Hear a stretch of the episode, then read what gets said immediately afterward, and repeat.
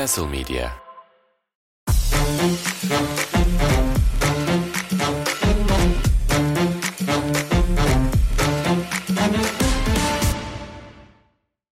Castle Medya'nın sunduğu Şişko Özkas'tan herkese selamlar. Bir aylık bir aranın ardından tekrar beraberiz. Ben Savaş, yanımda her zaman olduğu gibi Ersin var. Ama bu sefer farklı bir lokasyonda ve yüz yüze beraberiz. Evet, özlemişiz. Özlemişiz. Sene adeta 2019. Evet değil mi? Pandemiden sonra yaptığımız nadir aynı odadan podcastlerden bir tanesi. Bu birlikte yan yana kaydettiğimiz kaçıncı ev galiba? Dördüncü. Ee, bir Dört, düşünüyorum dört, şu an. dört. Evet. Dördüncü İki ev. sende, iki bende. Evet. Hatta üç bende ya. Farklı evler dördüncü oldu. Dördüncü oldu. Neyse o kadar şimdi rakam tartışmasına girmeyelim. Bugün Londra Chiswick'teyiz.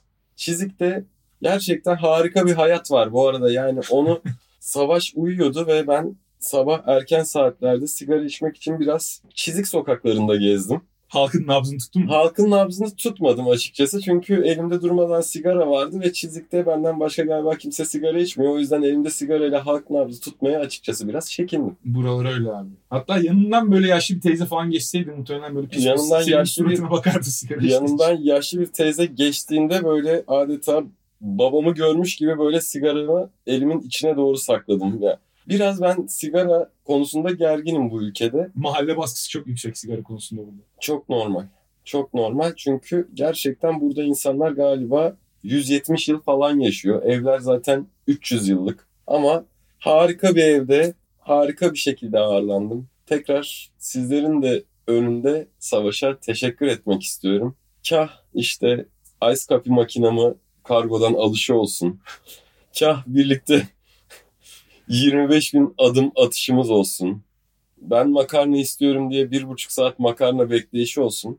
Harika bir ev sahibi. Umarım bu programı dinleyen herkes siz de her zaman savaş gibi harika ev sahipleri tarafından ağırlanırsınız diyorum ve tekrar teşekkür ediyorum Savaş. Ben Sağ teşekkür ol ederim. abi. Abi, o, o, o keyif bize ait yani. İnşallah bir daha gelirsin. Bir daha gezeriz. Bir daha yeriz. Umuyorum. Programı da bir daha aynı şekilde yüz yüze kaydederiz. Umuyorum, umuyorum. Hatta yani neden olmasın mesela bu sene bu sene Fenerbahçe evet bu hafta kaybetti ama yolu Final Four belki de bir Final Four öncesi yine bir yan yana başka bir ülkede birlikte izlediğimiz bir Final Four kaydı yaparız. Yaparız. Yaparız. Birlikte program kaydetmenin tadı gerçekten bir başka baba. Bunlar güzel dilekler. Ben de sana Evet. yüzde yüz katılıyorum yani. Bir Kaunas podcast'i neden olmasın mesela? Çok güzel olur. Bence de çok keyifli. Çok güzel olur. Yani Mayıs'ta Kaunas nasıl olur acaba? İnşallah güzel olur. Yani haritadan baktığımda çok Kaunas'ta yapacak bir şey varmış gibi durmuyor ama Olsun abi işte biz dün yaptığımızı yaparız. Dün dün toplamda 27 bin adım attık değil mi? evet en son baktığımda bana bildirim geldi rekor kırdınız diye kendi hareket rekorunuzu. Benim rekorum benim rekorum Cenevre'de. 30 bin küsur adımdı. Ama artık hani Cenevre'de şeydi. Cenevre'de olay şuydu. Her şey o kadar pahalı. Ya anlamsız pahalıydı ki. Bakıp Yani- geçiyorsun sürekli. Evet evet yani oranın insanı da şunu demesi lazım. Buna değmez. Londra'da böyle bir şey yok. Evet İngiltere pahalı. Türkler için çok daha pahalı. Ama bakıyorsun ve diyorsun ki bir hizmet karşılığı var ya. Bu Cenevre'de yoktu o yüzden yürümüştük ama burada hakikaten dolu dolu bir günübirlik gezebilen bir turistin yapması gereken ne varsa savaş sayesinde yaptım. Acayip keyifliydi. Çok güzel anılarla bu gece buradan ayrılacağım diyorum ve tekrar sana teşekkür ederek basketbola dönüyorum kardeşim. Geçelim abi basketbola istiyorsan. Yani tabii bir aydır podcast'i kaydedemedik. Onun için yani hem özür diliyoruz hem de dileyemiyoruz çok çünkü hani çok podcast yapılabilecek bir dönem değil bize onun Bazı hayırlı işler vardı. Dünya Sonrasında evine seyahatler girdin. vardı evet. Dünya evine Öncelikle onun için basketbola geçmeden önce dinleyicilerin önünde onun için de çok tebrik ediyorum abi seni. Eyvallah abi bir çok ömür boyu mutluluklar diliyorum. Çok teşekkürler. Şu an yan yana Sana da Zeynep'e de. Eyvallah abi. Şu anda işte mesela sol sol el yüzük parmağımdaki yüzüğümü ovuşturuyorum utandığım için. Çok teşekkür ederim. Evet yani hayat hayat güzellikleriyle, keyfiyle, mutluluğuyla arada böyle boşluklar verdirebiliyor. Bu dönem içerisinde Fenerbahçe çok iyi gitti.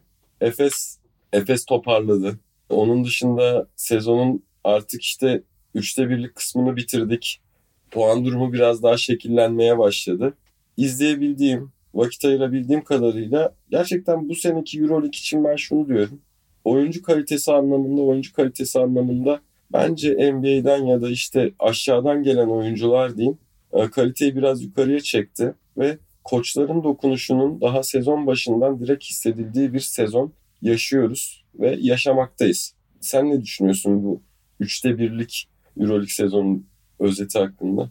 Valla üçte birlik sezon baya farklı hikaye vaat etti bize mesela. Ligin tepesinde hiç şu an yani, yani lig başladığında hiç beklemediğimiz bir Fenerbahçe var. Bence bu Euroleague için ligin toplamdaki kalitesine baktığımızda ve hani ligin ilgi çekiciliğine, ligde anlatılan hikayelere, ligin satış noktalarına yani pazarlama hı noktalarına baktığımızda gayet güzel bir hikaye Euroleague adına. Aynı şekilde olumsuz anlamda da mesela hikayeler var. Yani Milano felaket başladı. Şu an dibe demir atmış durumda.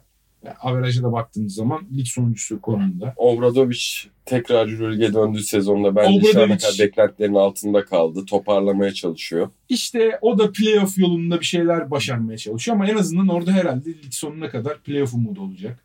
İşte Real Madrid sallantılı başlamıştı. Biraz toparladı şimdi. Onlar da zirveye yaklaşıyorlar. Bir Olympiakos ve Vezenkov hikayesi var. Barcelona ne yapacağı daha hala tam belli değil. Yani onlar da kazanarak gidiyorlar ama ara ara zaaflarını da görüyoruz. Çok ön plana çıkan, diğerlerinden çok çok daha iyi diyeceğimiz bir takım yok bence mesela şu ana kadar. Yani en son Fenerbahçe'nin de aldığı Real Madrid mağlubiyetiyle beraber tepede biraz bir kümeleşme oldu. 9-2 ile Fenerbahçe evet. en üstte. Arkadan onu takip eden iki İspanyol Real Madrid Barcelona 8-3. İşte arkasında Olympiakos, Efes de oralarda. Monaco'yu unutma. Yavaş yavaş gelecek. Pardon. Sezonun Monaco, takımı Monaco'yu Monaco unutma. Monaco da sezonun hikayelerinden bir tanesi evet. tabii. Yani ben kalite açısından tatmin edici bir sezon olduğunu düşünüyorum. Evet. Mesela Zalgiris de bence kendi çapında iyi bir sezon geçiriyor. O da oralarda sürpriz bir playoff takımı olarak kendine yer bulabilecekmiş gibi oynuyor. Panathinaikos toparladı. Mesela Zalgiris ve Monaco, hatta Zalgiris, Monaco ve Fenerbahçe bence bu sezondaki 3 overperformer takım. Ben Monaco'yu overperformer olarak saymıyorum çünkü Monaco benim Final Four adaylarımdan bir tanesi sezon başında. Doğru söylemiştin. Fenerbahçe net bence overperform ediyor.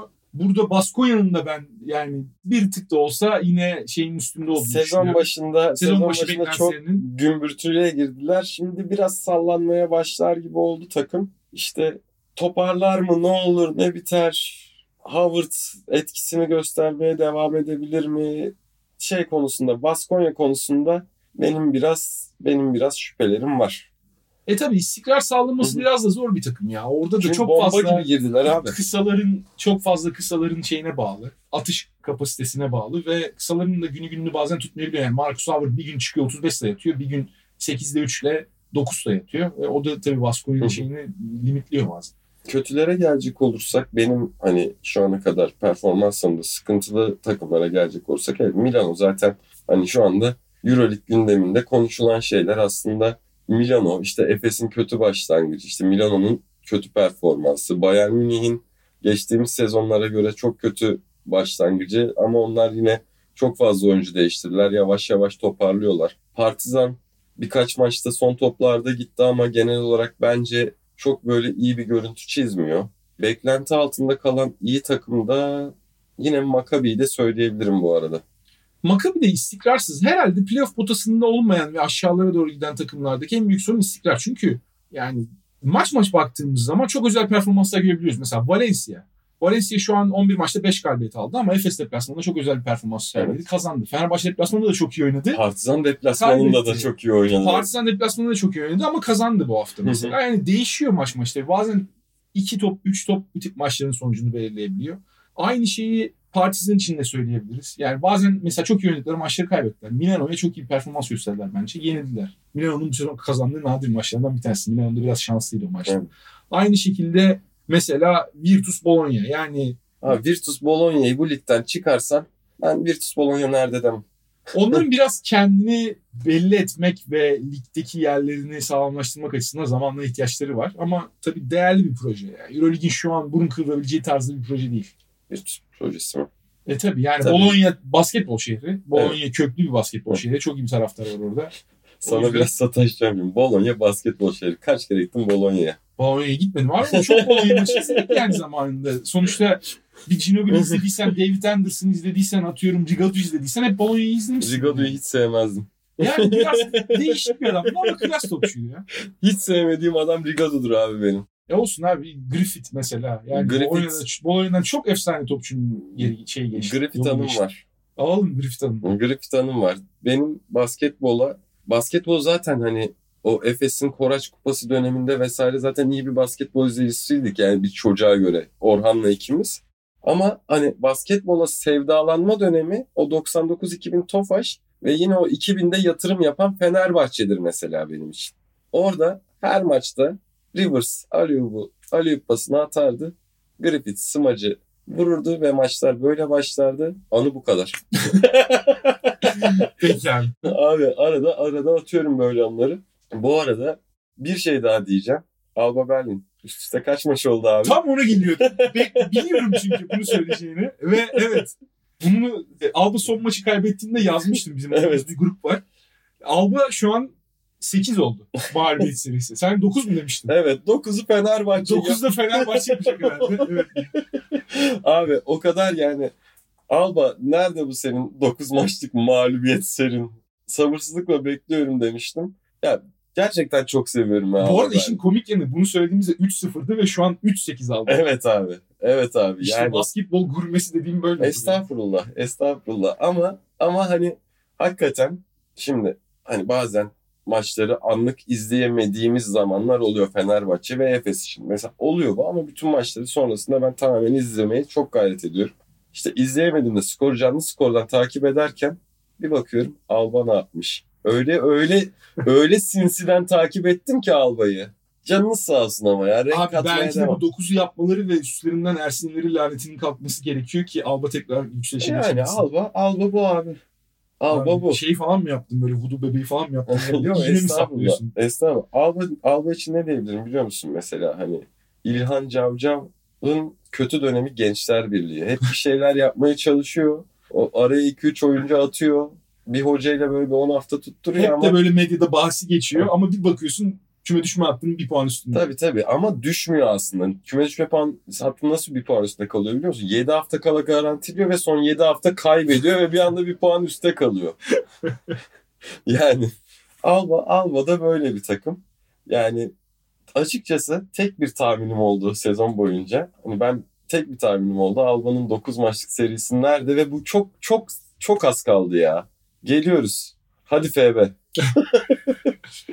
Peki abi istiyorsan biraz Fener ve Efes özelinde son Olur. bir Efes'le mi periyottan başlayalım, Fener'le mi başlayalım? e, bahsedelim. İstiyorsan Efes'le başlayalım. Olur. Efes'le başlayalım abi. Çünkü Fenerbahçe ile ilgili yeteri kadar bence övgüde bulunmuştuk en son podcast'i yaptığımızda da. Ama Efes biz son podcast'i yaptıktan sonra çok kritik galibiyetler aldı. Ee, Ve yani toparladı. Barcelona galibiyeti, üstüne gelen Milano deplasmanındaki yani sadece sıradan bir galibiyet değil bayağı Milano'yu artık doğduğuna pişman edecek seviyede bir maç. Özellikle ikinci yarıda inanılmaz bir taarruz. Sonrasında Virtus deplasmanına gelen galibiyet ve bence en etkileyicisi bu sezon Efes'in aldığı en etkileyici galibiyet. Buna Barcelona maçına dahil ederek söylüyorum. Olympiakos galibiyeti. Ya Efes şu an 4 maçlık bir galibiyet serisiyle yoluna devam ediyor. Ve geçen seneki Efes'i biraz andırıyorlar ama farklı yönleri de var tabii ki. Değişen oyuncu profili itibariyle. Yine tamam bazı şeyleri çözmüş gibi görünüyor. Özellikle rotasyonda Ziz için artık yani birinci oyuncu olmadığını net bir şekilde görebiliyoruz. Embay'ın son dönemde yükselen bir performansı Evet. var. Zaman zaman 5 numarada denenen bir Polonara var ara ara. Yine hani yine beklentileri verdiğini söylemek güç. Yine bazen cılız kalıyor, bazen hani savunmada basit hatalar yapıyor. Ama orada totalde o ortaya çıkmış verimli bir oyuncu grubu var gibi duruyor. Yani toplamına Evet. baktığın zaman bir Euroleague contender'ına ait olabilecekmiş gibi bir uzun rotasyonla Efes yaklaşmaya başladı. Tabii yine eksikler var dediğim gibi. Ama doğru yolda olduğunu görüyoruz Efes'in. Yükselen bir yine yani yükselen demeyeyim bütün sezon böyle oynadı da inanılmaz bir Clyburn performansı. Yani mahallenin abisi gibi oynuyor adeta. CSK'daki o istikrarlı performansının da üzerine çıktı burada. ben hiç kariyerinde bu kadar dribbling üstü şut soktuğunu hatırlamıyorum. Ve yani bazılarını yürüyerek atıyor. O kadar rutin işler yapıyormuş gibi gösteriyor ki. Gerçekten muazzam bir Clyburn izliyoruz.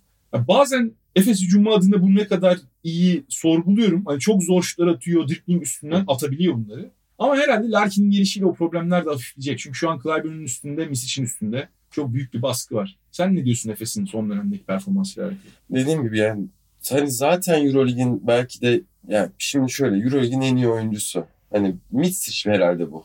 bence şey olarak. Ya ben Misic'lerim. Evet ama mesela Clyburn yine ya aslında bence Euroleague'in en iyi iki oyuncusu Efes'te ya herhalde. En iyi 3 oyuncusu bile Efes'te olabilir. Larkin en iyi 5 oyuncusundan 3 tanesi bence Efes'te formdalarsa. Tabii tabii. Tabii. Ya en iyi iki oyuncuya sahip ve bu iki oyuncu da yani birbirini birbirinin rollerinin üzerine binmiyor. Çünkü bazen hani sonuçta top Mitsic'te ve hani Mitsic top paylaşımında hiçbir zaman hiçbir zaman sıkıntı yaratan bir oyuncu değil ama hani bir yandan da liderlik paylaşıyor aslında şu an Clyburn'le. Oyun içi liderliğinde, oyun içi liderliğinde bunu Clyburn'e devrettiği anlar, ikisinin birbiriyle uyumu, Clyburn'un hem şut performansı hem sırtı dönük oyunu dediğin gibi işte dribling üzerinden şutları hani her anlamda her anlamda kusursuz bir hücum silahı ve üzerine üzerine benim hani bu sene çünkü Karşıyaka'da iki sezon boyunca çok fazla salonda izledim.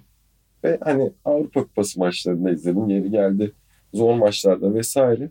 Hani basketbol şampiyonlar ligi seviyesi için çok iyi bir oyuncuydu ama Euroleague'de üst üste iki yıl şampiyon takımda nasıl bir katkı vereceğini emin olmadığım bir oyuncuydu Emre. Çünkü süresi çok daha kısıtlanacaktı. Rolü biraz daha artık hücumdansa savunma ağırlıklı olacaktı ama bence çok iyi kaldırıyor.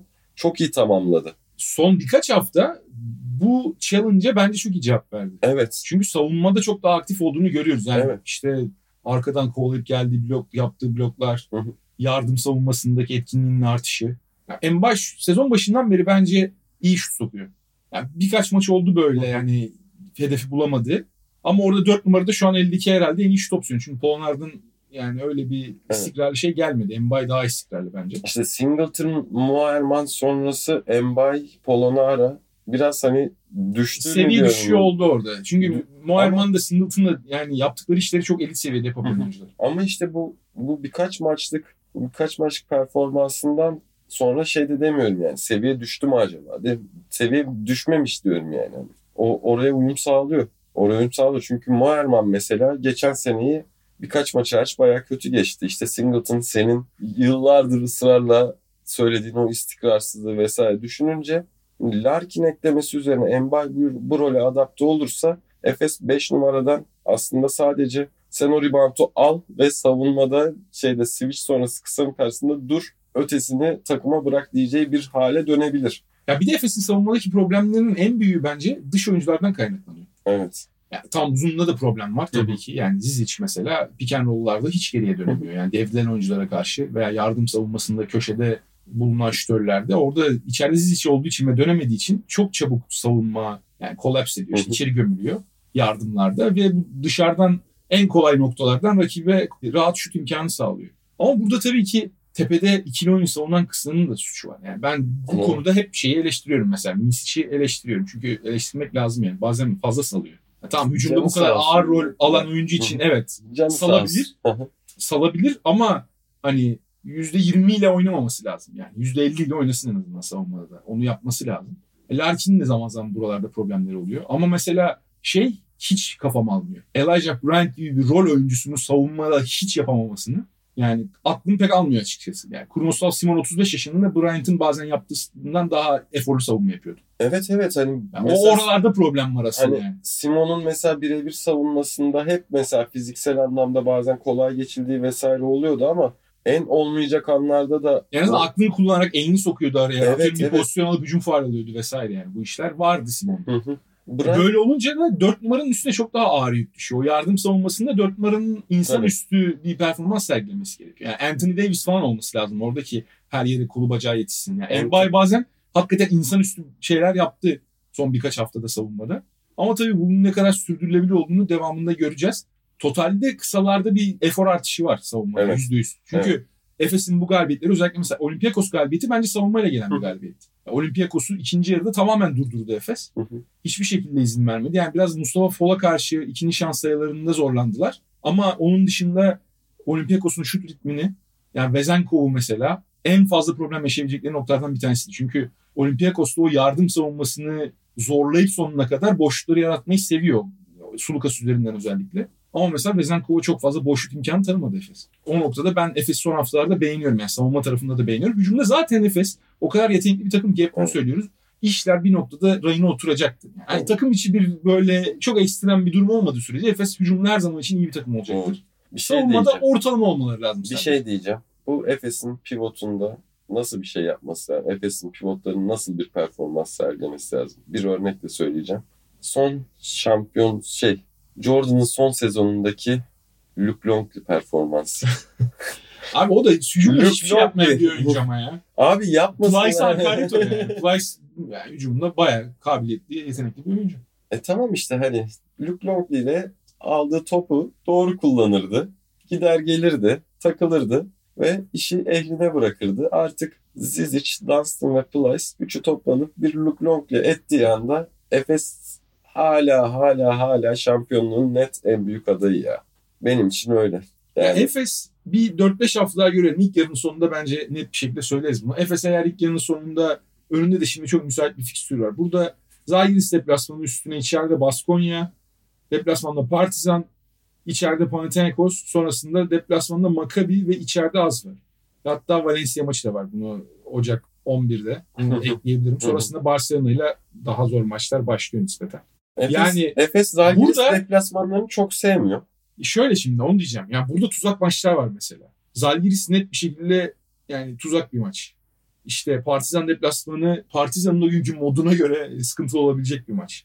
Ama bir şampiyon takımın yani bu maçları kazanmasını beklersin. O formdaki bir Hı hı. takımın. Efes eğer buradan hani uzun bir galibiyet serisi olmasa bile hani böyle bir mağlubiyetle falan çıkarsa diyorum 5 birlik 6 birlik bir seriyle çıkarsa Efes o zaman takımın güveni de %100 yerine gelecektir. Yani şeyi de düşünmeye başlayacaklar. Tamam biz artık 3-4 maç üstte kazandık. iyi takımları da yendik. Ama artık hani standartımız da yükseldi ve hani gözümüz kapalı önümüze geleni yeniyoruz moduna girecektir Efes. Ama eğer burada yine bir iki tane böyle özgüven sorgulatacak mağlubiyet gelirse o zaman başladığı yere dönebilir Efes. Onunla alakalı bir problem olabilir. Ya bu 4 maç periyotta oynanan Barcelona maçında oynanan Olympiakos maçında oynanan oyun Efes'in hani yine Final Four takımı olduğunu gösterdi bence. Evet. Zalgiris Efes maçıyla ilgili şimdi hani geçen sezon ya Efes'in Zalgiris deplasmanlarını çok sevdiğini düşünmüyorum bak bu net. Orada aldıkları evet, hani- Kaunas deplasmanı yine her Net türlü herkes var. için zor. Ama hani Efes şey yapmıyor ama işte şimdi iyi bir zamanda mı denk getirdi acaba? Çünkü Zalgiris Panathinaikos karşısında neredeyse hiç varlık gösteremedi. İlk iç saha mağlubiyetini aldı bu arada. Evet. Zalgiris. Evet yani hani form mu düşüyor şanssız mağlubiyet mi? Şimdi Zalgiris de bir yandan bunu kanıtlama maçına çıkacak. Kötü de gitmiyorlar. Bence sezon genelinde gayet iyi gidiyorlar. Yani her açıdan Efes için bayağı zor maç. Ben Efes'in şu an yani tam istediği kıvamda olduğunu düşünüyorum. Zalgiris de yani biraz da Zalgiris olduğundan iyi görünüyor sezonun ilk 11 maçlık döneminde. O yüzden ben Efes'in buradan bir şekilde çıkacağını düşünüyorum. İstersen Hani iç sahada şey hani kadro kalitesi ve form olarak öyle ama ya şu şu anda Zalgiris'le oynamak istemezdim yani. En en oynanmayacak günde oynuyorlar diyeyim. bence Zalgiris şu an Efes'te oynamak istemez diyeyim. Zalgiris hiçbir zaman Efes'le oynamak E, tamam istemez işte. diyorum. O zaman- yani. O zaman iç sahada ilk mağlubiyetini alan diğer Evet. takım Fenerbahçe'ye geçmeden önce bizi lütfen Spotify'dan, Apple Podcast'ten, Twitter'dan, her yerden hem Kesin Medya hesabından hem de Şikauscast hesabından takip etmeyi unutmayın. Özellikle Spotify'daki takipler bizim için çok kıymetli. Şimdiden teşekkür ediyoruz. Dinlediğiniz için ve takip ettiğiniz için deyip Fenerbahçe'ye geçelim. Geçelim. Ya Fenerbahçe'de son Real Madrid maçı bence bir nazar boncuğu oldu ve bir, biraz bir da şeye başlayacağım. Bir şeyle başlayacağım. Salı geçtiğimiz salı Euroleague'de galibiyet. Perşembe günü Milano deplasmanı galibiyet. Pazar günü bence harika bir maçtı.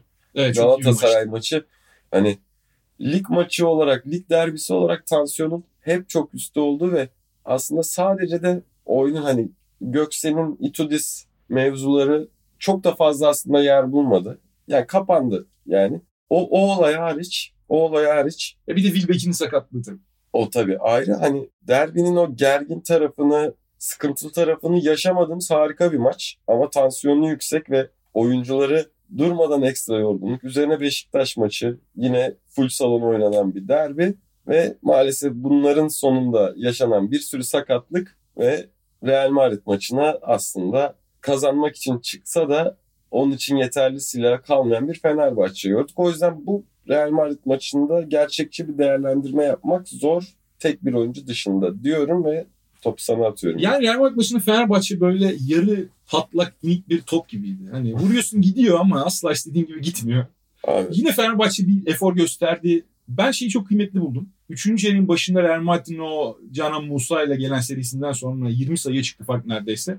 Fenerbahçe yine bir şekilde maçı hani saygı duyulabilir bir noktaya çekti. Fenerbahçe çünkü yani 30'a gidebilecek bir ciddi bir şekilde gidebilecek bir maçtı. Fenerbahçe'de çünkü topu yönlendiren oyuncular arasında tek sağlıklı olan isim bu maçta Carson Edwards'tı. Ya bir de Şehmuz vardı elinde ki onun ne kadar top yönlendirici ol- olduğu tartışılır. Çok Evet. tartıştık da. Ama Şehmuz zaman zaman bir numaralı guard gibi oynamak zorunda kaldı yani. Real Madrid gibi rakibe karşı. Kalates hasta hasta oynadı maçı. Hiç kendinde değildi. Zaten 15-16 dakikalarda kaldı süresi. E, hal böyleyken yani en önemli bir numaralı skorerin yok. Wilbeck'in. İki numarası da yok Guduric. Evet. Set hücumu lideri yani mesela Guduric falan. Aynen öyle yani. Evet. Karates'ten sonraki Fenerbahçe'nin yarı sahadaki en önemli Evet. yönlendiricisi Guduric'te. E hal böyleyken Fenerbahçe'nin bu maçın illa bir şekilde içinde kalabilmesi, hala acaba bir şey olur mu hissettirmesi bence hoş Fenerbahçe adına. O mücadeleyi ben çok sevdim. Ya kadroda tabii bu durumdayken, Real Madrid de formda geliyorken benim direkt mağlubiyet yazdığım bir maçtı. Ama sahadaki mücadele açıkçası hoşuma gitti. Hoşuma gitmeyen tek bir şey var onu da sana soracağım. Abi bu Carson Edwards nasıl olacak? Yani ben hani umutluydum ama bu maç biraz umudumu kırdı. Sen de aynı noktada mısın? Valla bıcırık skorer benim en sevdiğim şey ve bunlara bunlara çok ihtiyacı var Avrupa Ama işte. Carson Edwards bıcık skorlu evet. olması gerektiğini bilmiyor bence. Evet, evet. Evet, yani şey var böyle biz ortaokuldayken ortaokuldayken hani ben biraz daha uzundum diğer arkadaşa göre. Hala çoğu arkadaşa göre biraz daha uzunum ama ortaokulda biraz daha belli oluyordu ve faydalı oynamaya çalışırdım. Arada böyle çılgınca crossover yapan, içeriye dalan adamları tık diye böyle sadece bak elimin tersiyle tık diye bloğu vurur geçerdim. O yine böyle bir crossover delilik yapmaya devam ederdi. Ulan ağırım sana karşı. Bir adım geride kal. Var o şut performansın. At değil mi? Yok abi. İlla dalacak. İlla o bloğu yiyecek. Yani abi üç kere üç kere tokatlanmadan aklı başına gelmiyor. Yani ne zaman bu oyununu daha fazla olgunlaştıracak? Benim şu anda şüphelerim var bu konuda. Benim yani en çok dikkatimi çeken şey her seferinde her içeri dalışımda Edwards'ın gözünde ben o şeyi görüyorum. abi bu abi bu girecek ya bu sefer sokacağım. Ben de inanıyorum onun yüzünden. Evet, Her seferinde bloğu yiyor yani. Diyorum acaba ha, öyle bir giriyor ki böyle inanılmaz bir şey yapacakmış gibi giriyor. İşte tersten turnike topu çevirecek böyle panyanın en tepesine çarpıp girecekmiş gibi bir hissiyat yaratıyor. Her seferinde işte Tavares blok. Ondan sonra yok kimle oynadık işte isim de aklıma gelmiyor. Yok işte Hiç fark etmez. Dek blok bilmem ne. Yani Hiç her seferinde biri blok yani. Hiç fark etmez. Cehay ve Floyd blok. Aynen İşte öyle, aynen ne bileyim öyle. yani Furkan Haltalı blok. Yani herhangi bir pivot çok rahat bir Ya şekilde. ben şeye de düşünmeye başladım. Şutuna çok itimadı yok bence. Yani çok güvenmiyor. Hayır abi Şunu. artistik peşinde. Öyle mi diyorsun? Artistik peşinde. Bak sana isim de vereyim. Yani bu hani hep blokladığım ve hatta şey bu bir anıyla şey yapacağım. Bu hani bahsettim ya crossover yapan blok yiyen çocuk. Alp. Alp'ti bu çocuğun ismi. Ve Orhan'a falan senin abin hiç iyi oynamıyor. Senin abin kötü oynuyor falan diyordu ve bunu yaparken ne yapıyordu? Crossover yapıyordu. Abuk subuk turnikeler deneyip açıkçası takımının ağzına sıçıyordu. Asla Alp'le birlikte oynamayı sevmezdim. Topu Bu nerede şey paylaşacağını bilmiyordu. Top top taşıyan sürekli dribbling yaparken. Evet evet evet evet işte o böyle o sağ el bilek içini bak şimdi sana gösterebiliyorum. Bak şurasıyla crossover yani şöyle diyeyim size. Sağ el bileğinizde bir belirgin damar var ya bazı oyuncu bazı oyuncular crossover'ı şöyle orasıyla yapar. Alp bunlardandı ve çok fazla blokluyordum ben Alp. Acayip blokluyordum ya. Edwards artık bende o heyecanını kaybettirmeye başladı. Bu kötü. O istikrarı yakalayacak oyuncu budur. O yetenek var derken şimdi bunun eline baktıysak, bunun eline baktıysak Allah yardımcımız olsun. Yani bari bir askıdaki askıdaki şey fırına gidelim de bir askıdan ekmek alalım bari falan diyecek noktadayız. Hani yani Edwards'ın eline bakılmaz. Yani şeyi sorgulatmaya başladı evet. Acaba bir kısa lazım mı sorgulatmaya başladı. Şu an Fenerbahçe'nin hala o lüksü var yani. Edwards'ı biraz daha deneyebilir. Yani yılbaşına kadar falan. Veya işte sonrasında Şubat'a kadar. de Ama yani Dursun bu arada. Edwards'ın varlığı hani dursun evet ama Edwards'ın varlığı playoff'ta o oralarda bir adama ihtiyaç duyduğunda ekstra bir skorere ihtiyaç duyduğunda sıkıntı olabilir. Yani işte bir deli fişek. Bu laflarımızı umarız yeriz. Ama, Ama, şu an 11 maçın yani 8'inde bu deli fişek Fenerbahçe'nin elinde patladı. Aynen öyle. Yani şimdi fişek patladı falan geçtiğimiz hafta yaşanan Altay Gösteri maçından sonra biraz biraz bir Evet, ofansif öyle. biraz ofansif olduk ama Yo, yani ben onu düşünerek söylemedim abi. biliyorum abi benim aklıma fişek patladı deyince o olay geldi. Sen o deli fişek deyince evet, o yani rezillik geldi oldu. yani. Ee, neyse şey Edwards işte ya abi bu tarz oyuncularda yani ben şöyle dedim Real Madrid maçında atanamayan Iverson ya. Yani kafada kafada şey yani hani dünyanın en iyi skoreri ama o, o turnikeye girmek için sadece işte o aralardan sıyrılmak yetmiyor. O topu nerede elinden çıkaracağın önemli. Yani arada gözyaşı damlası bırakabilirsin mesela. Evet onu hiç denememesi ilginç mesela. Yani o turnikeyi de çeşitlendirebilirsin. Bunu hiç yapmıyor. Hep sabit. Sadece tek bir oyunu varmış gibi oynuyor drive sonrası. O yüzden benim için artık bir ekşi tat Edwards. Umarım tekrar ağzımızdaki tadı tatlandırır. Ya oyunu okuma konusunda bence Hı hı. e, çok büyük problemler. var. Bielitsa'nın dönüşüyle alakalı senin herhangi bir bilgin var mı?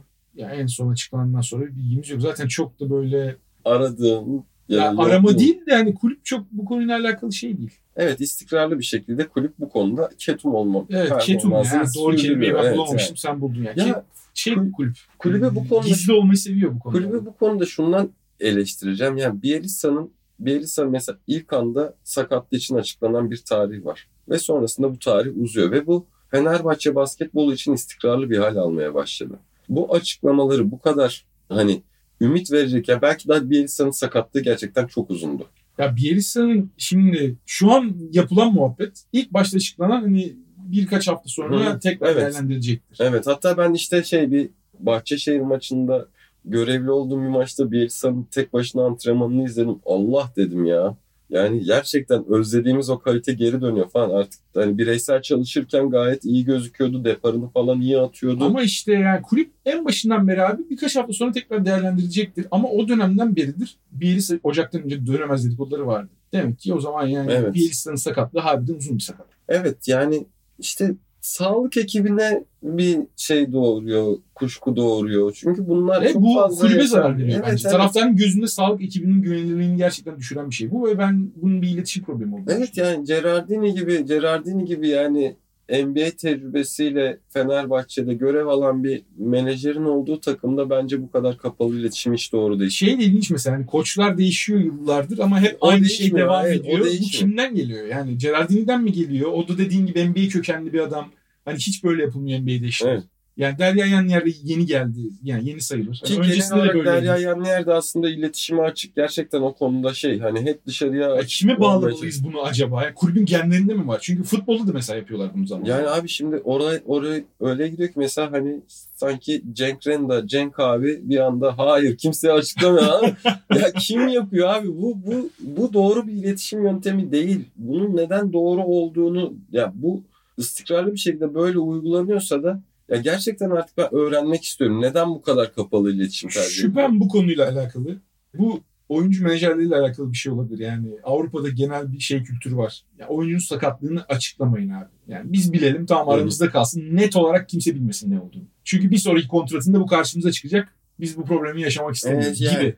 O yüzden onunla alakalı bir ketumluk var herkeste. Yani Avrupa piyasasının üstünde genel olarak bu var. NBA'de lig kuralları tarafından bu direkt bir şekilde empoze edildiği için herkes uygulamak zorunda olduğu için bunu yapamıyorsun. Ki NBA'de bile bazen yapıyorlar. yapıyorlar doğru ve o zaman da o zaman da be, be sevgili menajerler biz görmüyoruz mu şimdi Bielitsa 11 hafta olmuş daha bir dakika almamış daha kaç hafta olmayacağı belli değil yani Euroleague 34 hafta bir bakıyorsun Bielitsa 13 hafta oynamış demek ki bir sıkıntı var yani Orası öyle ama hani net bir şekilde Evet, işte evet. Bielitsa'nın şurasında şusu kopmuştur açıklaması yani neden olmuyor? umarım Bielitsa'nın orasında o su kopmamıştır diyeyim Yani şu yani. kadarlık şu zaman ameliyat Evet. olacaktır. Ya Şu kadar sürede olmamasını bekliyoruz. Anlaşıldığı için teşekkür ederiz. Yani. bu, bu arada futbolda da var maalesef Fenerbahçe. Futbolda da var canım. Futbolda da var. Yani ve Fenerbahçe gerçekten hakikaten yani bir gün bir böyle bir oturup sadece sebebini sormak istiyorum. Çünkü aklım almıyor abi.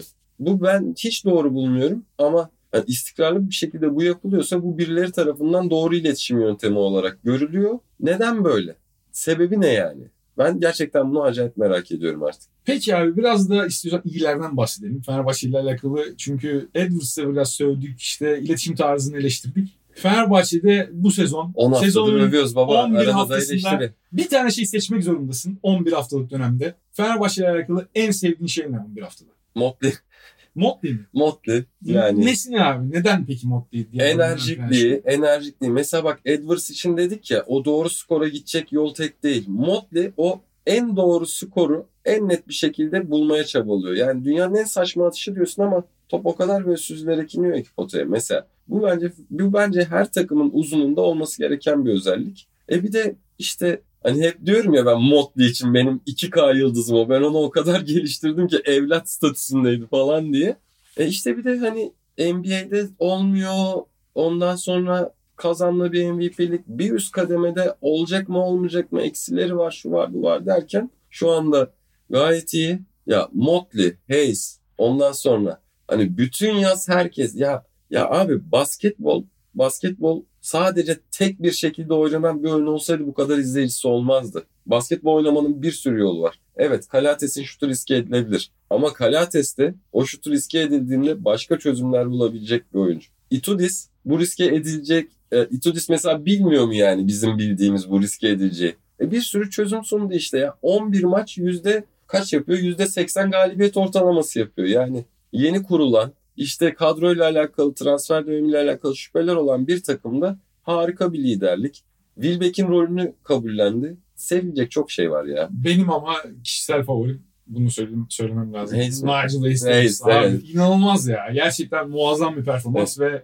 Fenerbahçe'de hep böyle aradığım tarzda bir şeydi. NBA türü 3D oyuncusu Evet oluyor abi, harbiden evet. o yani. Evet. Ve her yerde var. Ve maçın her anında adam full konsantrasyonla oynuyor. Gerçekten o çok hoşuma Şutu gidiyor. Bir de üstüne şut performansı inanılmaz bir sezon. Gerçekten şey geçen tweet attım bir tane. Yani Sarıs'ın çöpü Itudis'in e, Kawhi Leonard oldu diye. Harbiden Euroleague Kawhi Leonard'ı gibi bir şey oldu yani. Görmedim Muazzam. bu tweet'i görseydim favlardım. Evet, Favlıyorum şu an tweetini. Evet. Tweetini favlıyorum. İnanılmaz. Yani mesela sen en sevdiğin şey ne oldu dediğinde şu anda yan yana olmanın avantajı içinden böyle Hayes, Hayes, Hayes dediğini hissettim. Ben sevindim Ve Hayes demeyince ki ben sana Hayes bıraktım abi. Sana bıraktım. Gerçekten Hayes'i sana bıraktım. Acayip keyifli. Pierre'de artık şu sakatlık dönüşü umarım o alıştığımız o istikrarlı performansına tekrardan döner. Kıpırdanmıştı biraz Evet. sakatlanmadan önce. Evet. Onu inşallah istikrarlı hale getirir. Çünkü hani Pierre'in en önemli özelliklerinden biri de istikrarıydı aslında. Geçtiğimiz sezonlardan. İnşallah bunu tekrar geri kavuşur. Ve Fenerbahçe o 3.5 dediğim o 3.5 pozisyonunda hiç arkasına bile bakmadan kafası rahat sezonu götürür. Çünkü yani savunmada gerçekten herhalde Avrupa basketbolu için en önemli pozisyon bu pozisyon. Fenerbahçe savunması onun üzerine temelli olduğu için yani Hı hı. Fenerbahçe şu an mesela Real Madrid maçında onu hiç yapamadı Hı. savunmasını. Tavares'in varlığıyla da alakası var. Ama yani bu Pierre'in yokluğuyla da çok alakalı. Hı hı. Hayes tek başına olduğu zaman çünkü adam değiştiğinde Edwards falan da sahadaysa olmuyor. Fenerbahçe çok fazla adam değişmeyi sevdiği için orada Pierre ve Hayes gibi birden fazla pozisyonu savunabilen çok fizikli adamların Evet. olması, Kalates artı Evet. onların varlığı çok önemli Fenerbahçe'nin. Yani mesela önümüzdeki yaz ben transfer stratejisinde de bunu net bir şekilde göreceğimizi düşünüyorum. Yine o tarz adamlara yönelecektir. Katılıyorum. Yani şimdi hangi oyuncu diyelim, hangi oyun kurucu diyelim? Dante Exum. Topu aldı. Fener basket attı. Topu aldı. Dante Exum böyle yavaş yavaş topu sürüyor, getiriyor. Bir baktı karşıda Kalates. Yüksek. Ulan dedi bir Wilbeck'in üzerinden oynar mıyım? Bir baktı Wilbeck'ini arkalayan Hayes. Olmadı yani. Anladın mı? Yani rakip kart, rakip kart Fenerbahçe savunmaya yerleştiği an bir ürperir ya. Yani Fenerbahçe'ye karşı oynarken koçların çok çok daha fazla işi var. Hücumu İşte- çeşitlendirmek için. Ürpermeyen iki takım var. Tamam Real Madrid maçında. Fenerbahçe eksikti ama Real Madrid de bunlardan bir tanesi mesela. Gabriel de Evet. yani o da fizikli bir forvet atıyorum işte. Yabusele Real Madrid'de öyle bir adam. Yani işte Cornelia öyle bir adam. Tavares zaten e, hani Euroleague'deki en böyle insan dışı fiziğe sahip olan oyuncu. E Barcelona da böyle 3-4'lerden geçilmiyor. Bir de Mirotic yoktu bile o maçta da.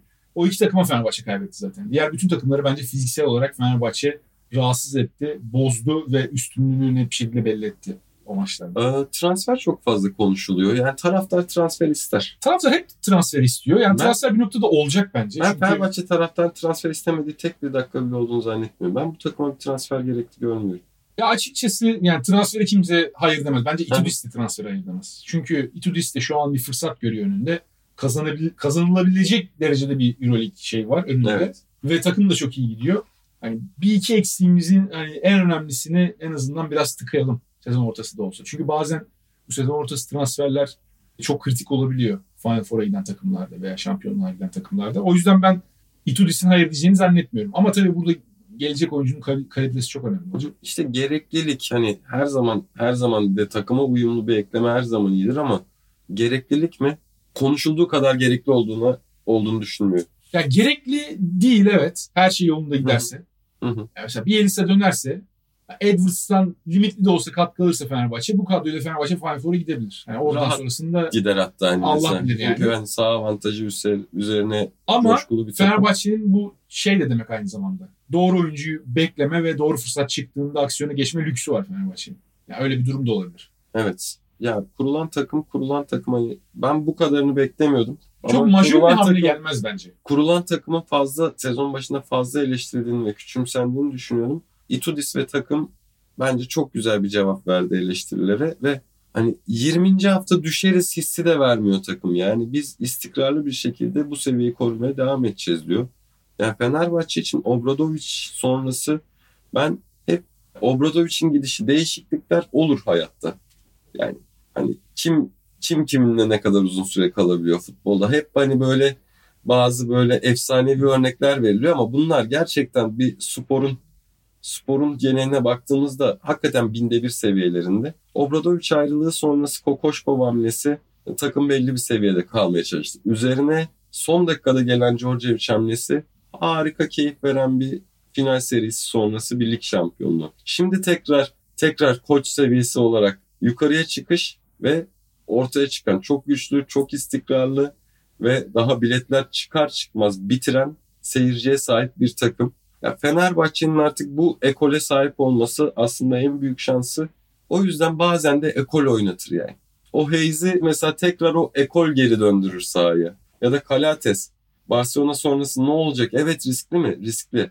Ama işte ama işte koç, aynı dili konuşan koç, arkasında duran bir takım vesaire. Süper ya. Bu arada aynı dili konuşan dedin de Kalates Yunanca biliyor mu ya? Ben çok emin değilim ondan. İngilizce konuşuyorlar. İngilizce de konuşuyorlardır yani. Ama dediğine katılıyorum. Yani Fenerbahçe'de sağlam bir temel var. Üstüne doğru parçaları yerleştirmeye başladığın anda o etkiyi de görüyorsun. Evet yani futbol Hayes mesela başka bir yerde atıyorum yani Monaco'da bu performans verebilir miydi? Çok emin değilim. Yani. Monaco'da iyi takım. Evet ama mesela burada taraftarla o bütünleşmesi, koçun da taraftarla bütünleşmesi ve oradan beslenmesi gerçekten. İtudis özlemiş abi. Yani taraftarı olan bir takımda çalışmayı özlemiş adam. Evet gerçekten. abi futbola gidiyor. Şey, Aynen adam tam bir şey ya. Bir de- yani bir de- Fenerbahçe haline geldi. adam. Bir de Burhan Felek'in tadını alsa voleyboldan çıkmaz ama ya çok çalışkan.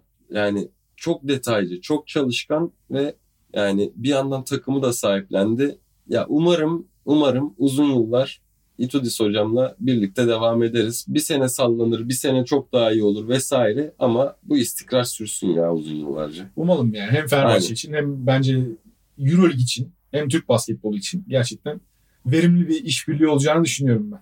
Evet yavaştan kapatalım ve Evet. bir 25 bin adım daha atmaya çıkalım 25 kardeşime. bin adım var atılacak. Atılacak çok adım var. Bizi dinlediğiniz için çok teşekkür ediyoruz. Kendinize iyi bakın. Haftaya görüşmek üzere. Kendinize iyi bakın, hoşçakalın.